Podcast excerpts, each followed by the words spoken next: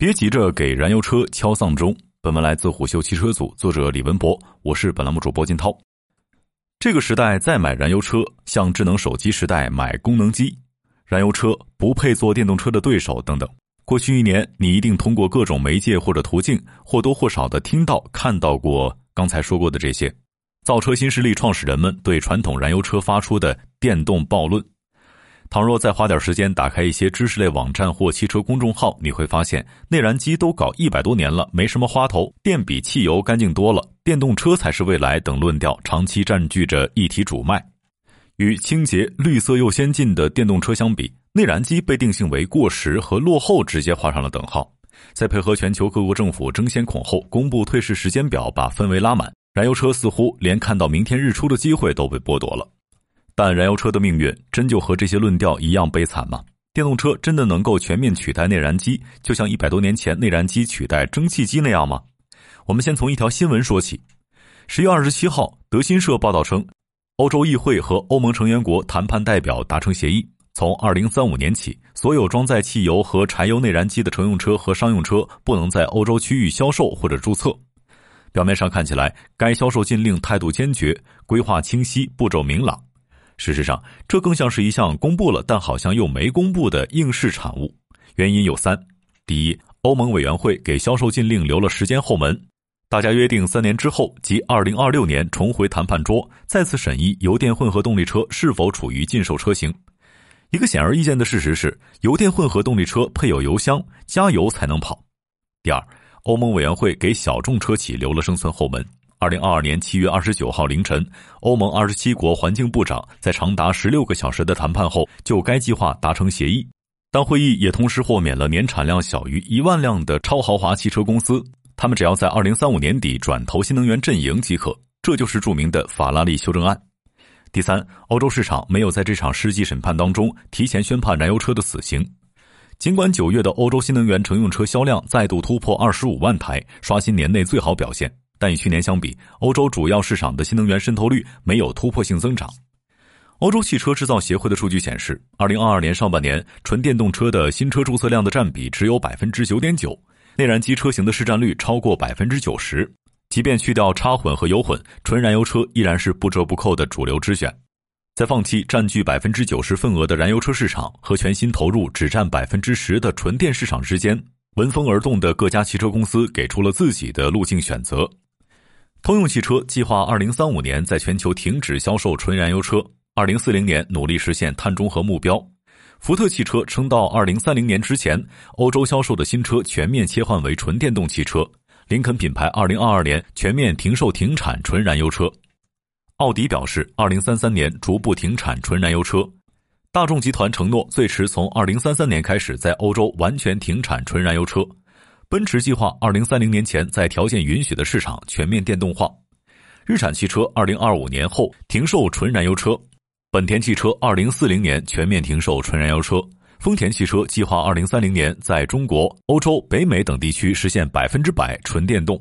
这些支持派汽车公司的禁燃态度有两个特点：第一，大公司只干掉纯燃油车，保留混动车，既享受了电动化舆论热点红利，又给整体转型留有余量。第二，小公司更强调纯电，燃油车时代销售体量本就不大的他们，死磕燃油车只会加速自我灭亡。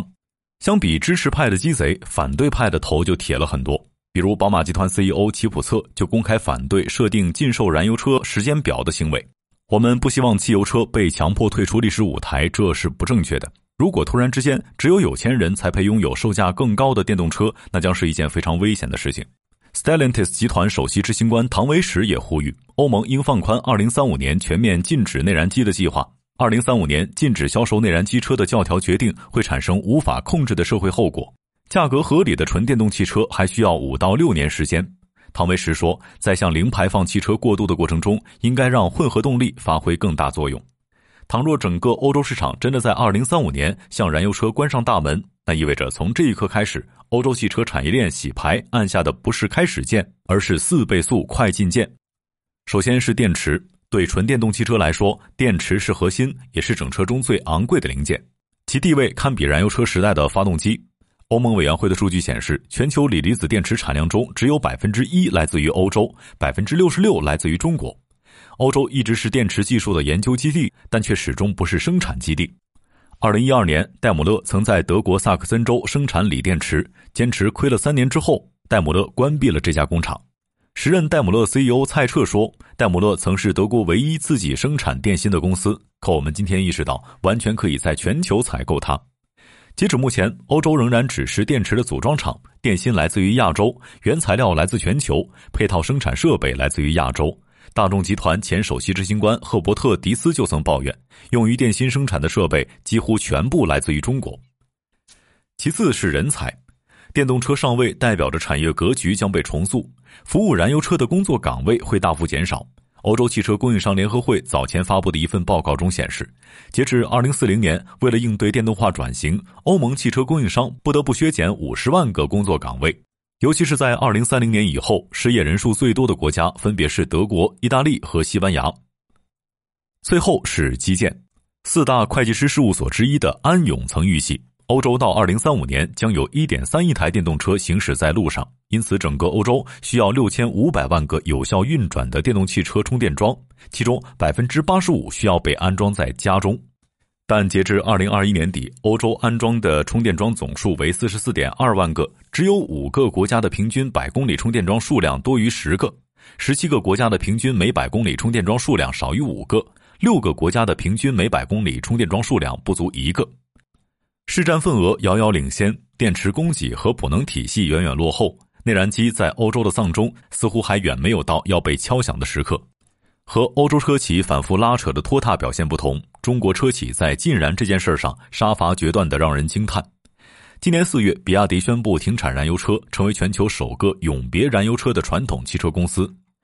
长安汽车董事长朱华荣今年首次对禁燃公开表态，在二零二二世界新能源汽车大会上。他判断，中国汽车产业已经初步具备了停售燃油车的条件，停售燃油车可以纳入研究议事日程。但朱华荣很快补了一句：“插混和增程还是要持续的，停售纯燃油车的事情可以研究了。”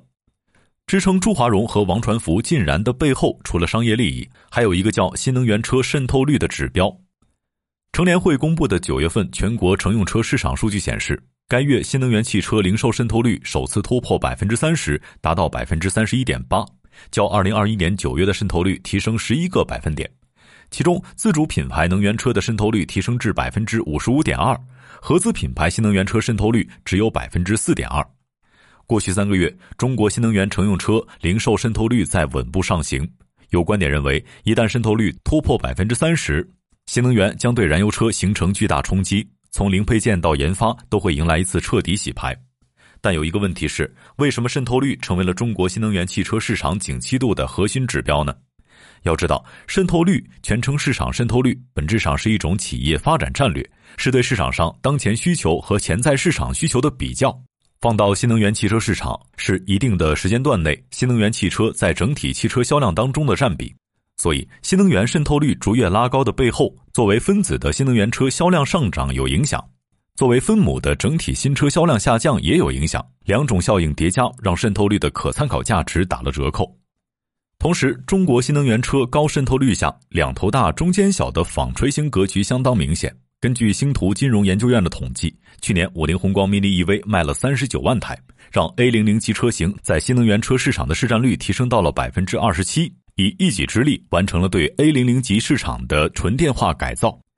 今年上半年，A 零零级车在新能源市场中的占比达到百分之二十三点八一。扣除 A 零零级车的销量，二零二二年上半年的整体车市新能源渗透率为百分之十八点六三，与百分之二十七的新能源车总渗透率相比，差距明显。剔除 A 零零级新能源车的原因是它们过于便宜，完全没有站在电动车取代燃油车的正面战场。今年上半年，各级车型当中，主流的 A 级和 B 级细分市场新能源车的渗透率并不高。消费者占主导地位的刚需 A 级市场，新能源渗透率只有百分之十五，是今年新能源渗透率爬升速度最慢的细分市场。这些 A 级、B 级车用户，并不像 A 零零级用户那样只考虑代步和便宜，也不像 C 级用户那样不考虑成本，只注重性能和智能上的体验。只有当精明的 A 级、B 级车用户彻底改变买车优先级时，讨论燃油车何时被取代这个话题才有意义。从时间维度上看，中国毋庸置疑地敲响了全球内燃机丧钟的第一响。但从核心评价指标上来看，渗透率是一个局限性明显、偏差较高的指数。与其猛追渗透率，不如踏踏实实的统计普及率。